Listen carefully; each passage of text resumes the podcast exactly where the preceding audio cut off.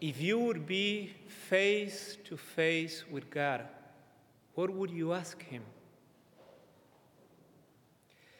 The first reading tells us that this exactly happened to King Solomon. God appeared to him in a dream and said, Ask something of me, and I will give it to you. And the context is key to grasp Solomon's response. His father, King David, had been tremendously successful. King David had defeated all of Israel's enemies. He had unified the kingdom, all the tribes of Israel. He had recovered the Ark of the Covenant, the most precious gift from the Israel nation. And even more, he had conquered Jerusalem as God's holy city. So we see that now Solomon is crowned as a king, but he recognizes that he's young, that he lacks experience, and he's very transparent with God. He says, You have made me your servant, king to succeed my father David, but I am a mere youth, not knowing at all how to act. So God appears to this young, inexperienced king that felt the pressure of succeeding such a successful father. Maybe a parallel would be imagine if today someone, imagine you, you like soccer and you, you, should, they ask you to be a successor of Messi, who won the, the World Cup. What a pressure would be to, uh, after such a successful person, to be on his shows. So, if any of us would be in Solomon's shoes, what would we have asked? It would have been normal when we think about the time of King Solomon, about those ages, it would have been really normal to ask another thing. Maybe power, because he was young, he needed power. Maybe authority, so they may respect him. Maybe prestige, so as to keep up with the prestige that his dad had had. Maybe intelligence, maybe wealth, maybe military skills to defend the, the reign. But no. Surprisingly, he says, Give your servant, therefore, an understanding heart to judge your people and to distinguish right from wrong. Literally, he's asking, Give me a heart that can listen. Teach me, O Lord, to understand your ways. You have a plan, you have a dream. You have not only given me a responsibility, but you have a vision for your people. So, deep down, he's asking for wisdom. And here we see already a, a good takeaway for us. Solomon perceived a fundamental spiritual law that without wisdom, without an adequate understanding of who God is and what He wants from us and for the world, he could not, not even he, he wouldn't know what to do with wealth, with prestige, with power. All those good things, without wisdom, would even become an obstacle for the purposes that God had for him. And so God recognized the beauty and the wisdom of, of this request. And so he says, Because you have asked for this, not for a long life for yourself, not for riches, not for the life of your enemies, but for understanding so that you may know what is right, I do as you requested. And the Lord says, I give you heart so wise and understanding that there has never been anyone like you up to now. And after you, there will come no one to equal you. So, what is the good news for us? The good news is that there's a prayer today King Solomon teaches us that is infallible. There is one prayer that is infallible, and that is to ask our Lord for wisdom, to ask with humility for guidance. The Lord wants to give us wisdom. A brief definition of wisdom would be the ability to discern or judge not only right or wrong, but also the things that will last.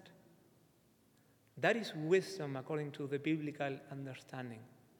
This is right, this is wrong, and these are the things that are eternal. These are the things that last. These things are temporary. Because for the Word of God, we can be knowledgeable, super educated, but not wise. Wisdom does not come so much from studying a lot, but from having a heart that can listen. To be wise, in our words, is to see reality as God sees it. And God is a father, thanks be to God, that He's moved when His children, with humble, with humility, ask for guidance. So, if we really want to receive His blessings, we need to start depending more on His wisdom. I personally felt the call during this week when I was praying that the Lord was telling me, You need to ask me more for, for wisdom. And I can see two opposite attitudes. I've seen it in my own life and I share in case it helps. If wisdom is in the center, there's two opposite attitudes that are opposed to biblical wisdom. The first one is just to decide depending on our feelings, on what our gut says. But that is dangerous because many times our feelings lie. Someone the other day told me about a, an old country song that says, How can it be wrong when it feels so right? And I would say, for sure, many times it feels right, but it's wrong. I've seen it in, in my own life. Maybe it is happening for you right now. You started a relationship six months ago and you wonder, what was I thinking when I started that? Or you spend just a few weeks on your job and you are thinking, how in the world I did, was caught up in this type of job. It's not for me. So sometimes a quick decision that seems harmless at the time leaves you broken and scared years later. The, op- the another opposite movement to spiritual wisdom is not just to be moved by our feelings, but what the majority thinks about something. Many times, people that loved us are wrong. Many times, people that love us, are our friends, even family members, are close to us, but they give us bad counsel because they don't know the Word of God. They loved us, but according to their own point of view. So, how to get God's wisdom in this week? Because maybe you are in a moment where this week you may need to make a decision. Or maybe you are in a place where others are asking you for guidance. Maybe you have sons or grandsons. So, how to be wiser according to the Word of God? Number one, very straightforward, we need to ask for it. We need to imitate Solomon. I recognize in my own life that I like to, see, to say, I have all figured out. I can handle this. I know where I'm going. But the Lord says, don't be impressed by your own wisdom. The letter of James says something magnificent. It says, But if any of you lacks wisdom, he should ask God who gives to all generously, and he will be given it. Ask and you will receive. It says, If any one of you lacks wisdom, ask for God. He's generous. The Lord doesn't want us to make foolish mistakes. He doesn't want us to hit dead ends. He doesn't want us to go through failure after failure. To be honest, I realize that we are not waiting on God for His help, He's waiting on us. Basically, He's saying, I'm here. Come and I will give you my wisdom. I want to guide you. I want you to be successful. I will give it to you generously. So the first step is to be humble and open our hands in prayer. Say, Lord, maybe for first time in my life, give me wisdom.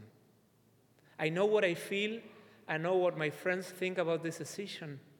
But what are your thoughts? And the second step is to read the Word of God. A great temptation would be okay, Lord, you spoke to Solomon, so I will wait till I have a dream and you speak to me. Well, that could take for years, and the Lord won't speak to you.